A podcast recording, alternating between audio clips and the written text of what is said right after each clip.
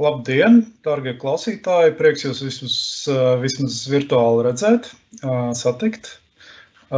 Šodien man nodokļu tēma ir iedalīta divās daļās. Viena daļa ir neliels atgādinājums par to, ko jūs droši vien visi jau ļoti labi ziniet par normatīvo bāzi, kas attiecās uz nodokļu jautājumiem saistībā ar Covid krīzi. Un otra daļa, manuprāt, būs jums interesantāk un svarīgāk attiecībā uz jautājumiem no prakses, tātad top 10 jautājumu no likumdošanas un top 10 jautājumu no prakses, ko es redzu, kas mums ir šobrīd aktuāls nodokļu jomā. Tātad sākšu ar uh, normatīvo bāzi. Protams, uh, visi zina tās divas uh, pamatlietas, kad uh, ir iespējams uh, bez nokavējuma naudas samaksas lūgt uh, ieņēmuma dienestam atlikt vai sadalīt termiņos kārtējo nodokļu maksājumus. Tas attiecās arī uz tiem, kam jau ir piešķirts pagarinājums. Arī šādi var prasīt, ja tas ir sasaistāms, šī nodokļu samaksas problemātika ir sasaistām ar Covid krīzi. Un otrs ir jautājums arī saistīts ar dīkstāvus pabalstiem, ko Ants jau mazliet pieskārās. Tātad ir šie te uz abiem pirmajiem jautājumiem attiecās ierobežojumi, ka tas piemērojams visiem uzņēmumiem, kam vai nu ir šīs te apgrozījuma kritums konstatēts vismaz par 30%, vai arī pa 20% izpildoties uh, vienam no trijiem kritērijiem, kas ir attiecīgi uh, vai nu uh, eksporta apjoma, eksporta apjoms vai darbinieku atalgojums vai arī investīciju apjoms. Tātad šiem kritērijiem izpildoties, ir samērā vienkāršs pieteikums, ko var aizpildīt un iesniegt TDS valsts ieņem dienestam un ieņem dienestam piecu dienu laikā būtu jā, jāpiešķir attiecīgos atvieglojumus. Un, un šeit, paskatoties uz to veidlapu, ir redzams, ka tā ir samērā arī vienkārši aizpildām, kas netiek galā. Tiem ir valsts ieņēmuma dienesta mājaslapā, attiecīgā Covid sadaļā, ir, ir metodiskie materiāli pieejami, kur ir arī detalizētāk izstāstīts, kas kurā ailītē ir jāaizpilda.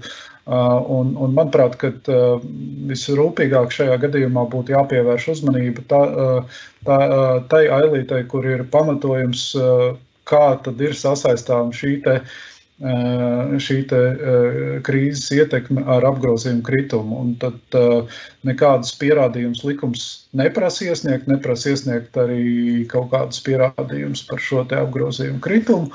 Bet uh, ir iespēja pievienot arī pielikums, uh, un, un uzņēmums to drīkst darīt. Ja, ja, ja uzņēmumam ir aizdomas par to, ka, ka, ka šī te, uh, nu, ieņēmuma dienestam var rasties kaut kādi papildus jautājumi par, par paskaidrojumā nu, uh, veiktiem apgalvojumiem, un jāatcerās arī, ka nu, jau ir publiski izskanējis, ka ieņēmuma dienests arī šobrīd uh, plāno un, un ir sācis arī pārbaudas par šo apgalvojumu patiesumu, un, un kad ir normatīvajos aktos paredzēta atbildība par šo te, apgalvojumu, teiksim, varbūt nekorektu izpausmu vai, vai, vai, vai citreiz pat, pat apzinātiem, apzinātiem meliem. Kā nākamie jautājumi ir iespēja arī uh, uh, prasīt attiecīgajai pašvaldībai nekustamā īpašuma nodokļa atlikšanu 2020. gada ietvaros.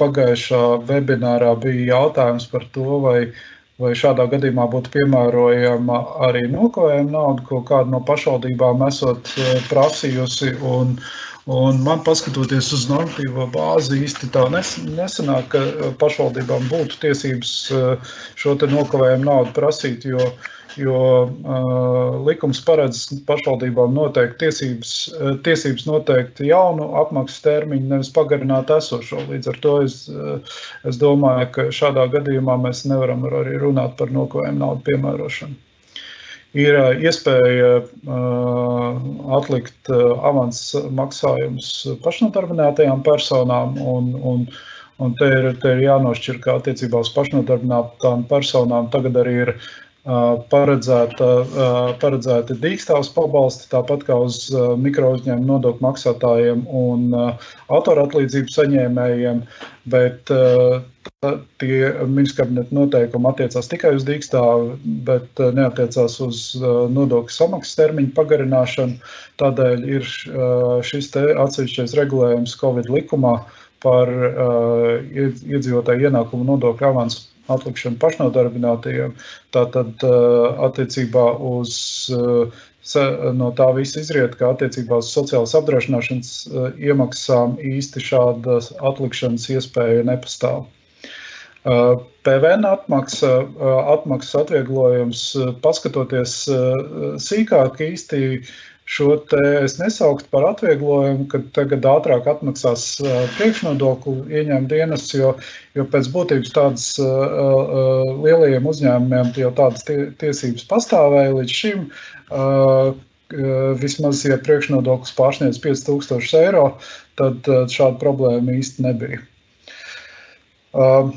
Akcīze. Ir, ir atbrīvojums no akcijas nodokļa tiem, kas, kas ražo šos te līdzekļus, kas, kas, kas būtu nepieciešami dezinfekcijai un, un, un attie, attiecīgai tirzniecībai. Pie akcijas jomas arī jāpiemina, ka ir šobrīd atbrīvojums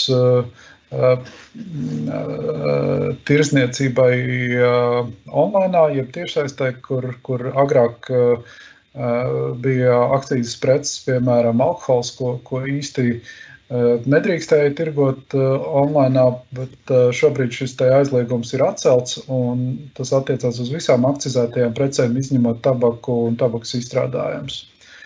Tad attiecībā uz uh, balto sarakstu, ja padziļināto sadarbības programmu, jāpiemina, ka šāds te, mm, šād, uh, šis te Covid likums paredz, ka, ka dažus kritērijus uh, arī neizpildot krīzes laikā, nekādas negatīvas sankcijas šīm te, šī te saraksta dalībniekiem īsti nebūs. Ir iespēja arī par trim mēnešiem pagarināt gada pārskatu iesniegšanas uh, termiņu, un īpaši svarīgs lielajiem uzņēmumiem varētu būt pēdējais punkts par valsts atbalsta ierobežojumiem, kur Eiropas komisija pagājušā piekdienā ir, ir, ir publicējusi materiālu, saskaņā ar kuru tā palielina šo te val, iespējamā valsts atbalsta ierobežojumu no 200 tūkstošiem uz 800 tūkstošiem. Vairumam nozaru ir, ir uh, nozares tādas kā lauksaimniecības preces, kur, kur, kur šis te, limits ir krietni mazāks, tikai 100 tūkstoši, bet, bet pārsvarā visām nozarēm šis 800 tūkstoši ierobežojums ir piemērojams. Un te nevajadzētu sajaukt, ka tas ne, nenozīmē, ka pats nodoklis būtu 800 tūkstoši, tas vairāk attiecās uz šo valsts atbalstu, jeb tā, tādā veidā kalkulējumu nokavējumu naudu, kas, kas tieši ir šīs valsts atbalsta nodokļu jomā. Tad, pārējot uz nākamo slaidu, daži, daži jautājumi no prakses, kas pēdējā laikā ir bijuši mūsu, mūsu pārziņā. Un tas ir sadalīts divās daļās. Viena daļa, pirmā daļa ir, kas ir no mūsu prakses, un otrā daļa, kas ir atspoguļot arī vidu metodiskos materiālos dažādās vietās, vidu mājaslapā un, un, un citos, citās vietās. Tātad pirmkārt attiecībā uz OECD vadlīnijām gribēju pieminēt, ka ir, ir jaunas vadlīnijas saistībā ar Covid attiecībā uz nodokļu konvenciju piemērošanu, un tas ir vairāk saistīts ar, ar situāciju, kur Covid uh, krīzes iespējā cilvēki uh, uh, vai nu strādā no mājām, un, un tad ir jautājums par vai, vai tā, tā, tā mā, dzīvoklis vai mājas ir, ir, var veidot pastāvīgo pārstāvniecību, un tur OECD komentē, ka īsti nē. Tā ir arī jautājumi tur risināt attiecībā par fizisko personu rezidenci, kad cilvēki ir atceļojuši atpakaļ uz mājām, un vai tas ietekmē 183 dienu fizisko personu rezidences termiņa aprēķinu, un tur arī OECD komentē, ka tas to neietekmē. Bet vienīgā lieta, kas man šķita svarīga, ir attiecībā uz būvniecības laukumiem un būvlaukumiem, kur uh, ir, ja jūs zinat, nodokļu konvencijās paredzēti sešu vai deviņu mēnešu termiņš, kur, kur ietvaros būvniecības laukums neveido pastāvīgo pārstāvniecību, un tad tur ir izcināts jautājums, ka, ja krīzes rezultātā šī būvniecības darba tiek apturēti un, un cilvēki, būvnieki aizceļo uz savām mājām citās valstīs, tad šādā situācijā ir pateikts, ka šis sešu vai deviņu mēnešu termiņš netiek apturēts un ar tādiem šiem īslaicīgiem pārtraukumiem, un, un to tas krīzes skartais posms neietekmē. Tātad, tātad seši mēneši paliek seši mēneši neatkarīgi no tā, ka būvdarbi ir apturēti. Tad attiecībā uz pavadzīmēm esam, esam veikuši pat, pat padziļinātu pētījumu dažiem, dažiem klientiem un nonākuši pie secinājuma, ka, ka, ka pie zinām kritēriju izpildes šajā te, trakajā periodā ir iespējams tikt vaļā no papīra pavadzīmēm gan attiecībā uz vietējām pavadzīmēm, gan attiecībā uz uh, preču startautiskajām pavadzīmēm, CMR-iem. Uh, Un, un ja, tam, ja tas kādam interesē, tad, tad mēs varam pa, apspriest detalizētāk, kādā veidā tā, tā, tā, tādu informāciju mēs jums varam sniegt par šī, te, šī te, tikšanas no papīriem vaļā. Arvien vairāk mēs redzam, ka, ka, ka komunikācija gan ar ieņēmumu dienas, gan tiesām notiek video formātā, un, un, un, Un, un līdz ar to darbs uh, turpinās, un, un ir uh, daudzas lietas, kuras, kuras iet piln, pilnā sparā uz priekšu abās šajās iestādēs.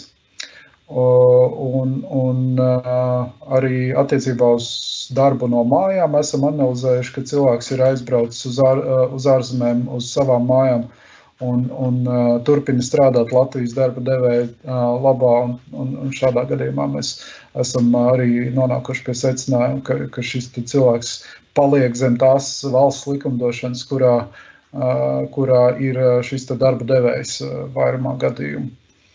Un, un uh, uh, arī par, par, ir bijuši jautājumi par nomas maksām, uh, kur, uh, kur, kur uh, ir situācijas, ka, ka, ka, ka, šo nomas maksu neprasa, un tad ir jautājumi par to, vai, vai šādā gadījumā priekšnodoklis būtu pilnībā atskaitāms, un, un, un tā mūsu atbilde būtu, ka šajā gadījumā, ja to no, noformē kā 100% atlaidi, tad ar šo pro, priekšnodokļu atskaitīšanu problēmām nevajadzētu rasties. Un divos vārdos eh, vēl par eh, vidu eh, pieejamajiem materiāliem un komentāriem. Gribētu izcelt pirmo situāciju, kur droši vien daudziem bija pirms krīzes sapirkti dažādi komandējumi, braucieni, pasākumi organizēti, un, un, un daudz kas no tā jau bija apmaksāts, bet, bet īsti nerealizējās. Uh, krīzes rezultātā, tad šādus izdevumus arī vidi komentē, ka, ka ir tiesības likt uz saimnieciskās darbības izdevumiem, un to problēmām nevajadzētu būt. Uh, ir divas dažādas situācijas saistībā ar Covid pārbaudēm darbiniekiem, kur uh, viena situācija ir, kad uh, darbinieks ir atbraucis no ārzemēm un, un uh, attiecīgais uzņēmums nosūta šo no komandējuma atbraukšo cilvēku uz pārbaudēm un apmaksā šos izdevumus. Tādā gadījumā vidi uzskata, ka tā, tie ir ar saimniecisko darbību saistīti izdevumi, bet vidi arī nošķir citu situāciju, kur darbinieks pēc savas iniciatīvas ir aizgājis un veicis šo te Covid testu, un tad vēlāk lūdzu to kompensēt, un, un šeit pārbaudē īsti nekāda iemeslu vai iniciatīvas no, no darba devēja puses nav bijis. Tad uh, komentē, ka šā, šādā situācijā šāda kompensācija, testa kompensācija īsti nebūtu saistīta ar šī uzņēmuma saimniecisko darbību. Tāpat negatīvs viedoklis ir par darba devēja apmaksu darbinieku ēdināšanai pēc darba devēja iniciatīvas, kur uh, Vienīgais izņēmums vidu izpratnē ir situācija, kas jau iepriekš jau kādu laiku ir likumā paredzēta, ka tas var būt ar saimniecisko darbību saistīts izdevums tikai gadījumā, tad, ja tas ir paredzēts koplīgumā. Visbeidzot, pēdējais divos vārdos par muitas jautājumiem. Ir pateikts, ka, ka Šobrīd eh, krīzes laikā ir eh, iespējams arī elektroniski saskaņot gan eh, preču izcelsmes, gan status, muitas status apliecinošos dokumentus. Ja tas nav izdevies elektroniski, tad ir pat iespējams, te ir domāts elektroniskais paraksts, bet tad ir iespējams to saskaņot arī e-pasta formā, un tad šo e-pastu uzrādot attiecīgajā muitas kontrolas punktā uz robežas vai, vai muitas noliktavā, tad ir arī attiecīgais apliecinājums ir iespējams tur uz vietas. Un pats pēdējais ir samērā svaiga lieta, kas ir nesen saskaņota ar Eiropas komisiju no Latvijas, ka, ka ir piešķirts Latvijai no Eiropas komisijas puses atbrīvojums importēt medicīnas preces un iekārtas bez muitas nodokļa un PVN tās preces un iekārtas, kas, kas, kas palīdz Covid seku risināšanai un, un, un, un šajā gadījumā te ir vis, vis, vistiešāk domātas slimnīcas un, un, un citas ambulatoras iestādes, tad, tad manī mulsināja atbrīvojums, ka, ka, ka tas paredz, ka, ka šo te atbrīvojumu ir iespējams piešķirt tikai gadījumos, ja importu veids šī pašas slimnīcas vai, vai, vai medicīnas iestādes. Un tālāk skaidrojot pie, pie, pie muitas šo situāciju, tad mēs nonācām pie tāda praktiska risinājuma, ka, ka, ka principā tas, tas, tas, tas praktiskais risinājums var būt, ka pirms importēšanas attiecīgais uzņēmums var pārdot attiecīgajiem medicīnas iestādēm šīs preces, ja tās netiek piegādātas bez maksas. Un tad pats pat medicīnas iestāde veic šo importu, un tad šis atbrīvojums būs piemērojams. Tas man īsumā viss. Paldies! Paldies, Jāni. Tu arī minēji, ka tu Facebookā aktīvi atbild uz dažādiem jautājumiem saistībā ar nodokļiem, vai tu vari atgādināt, kā tur tev var sameklēt?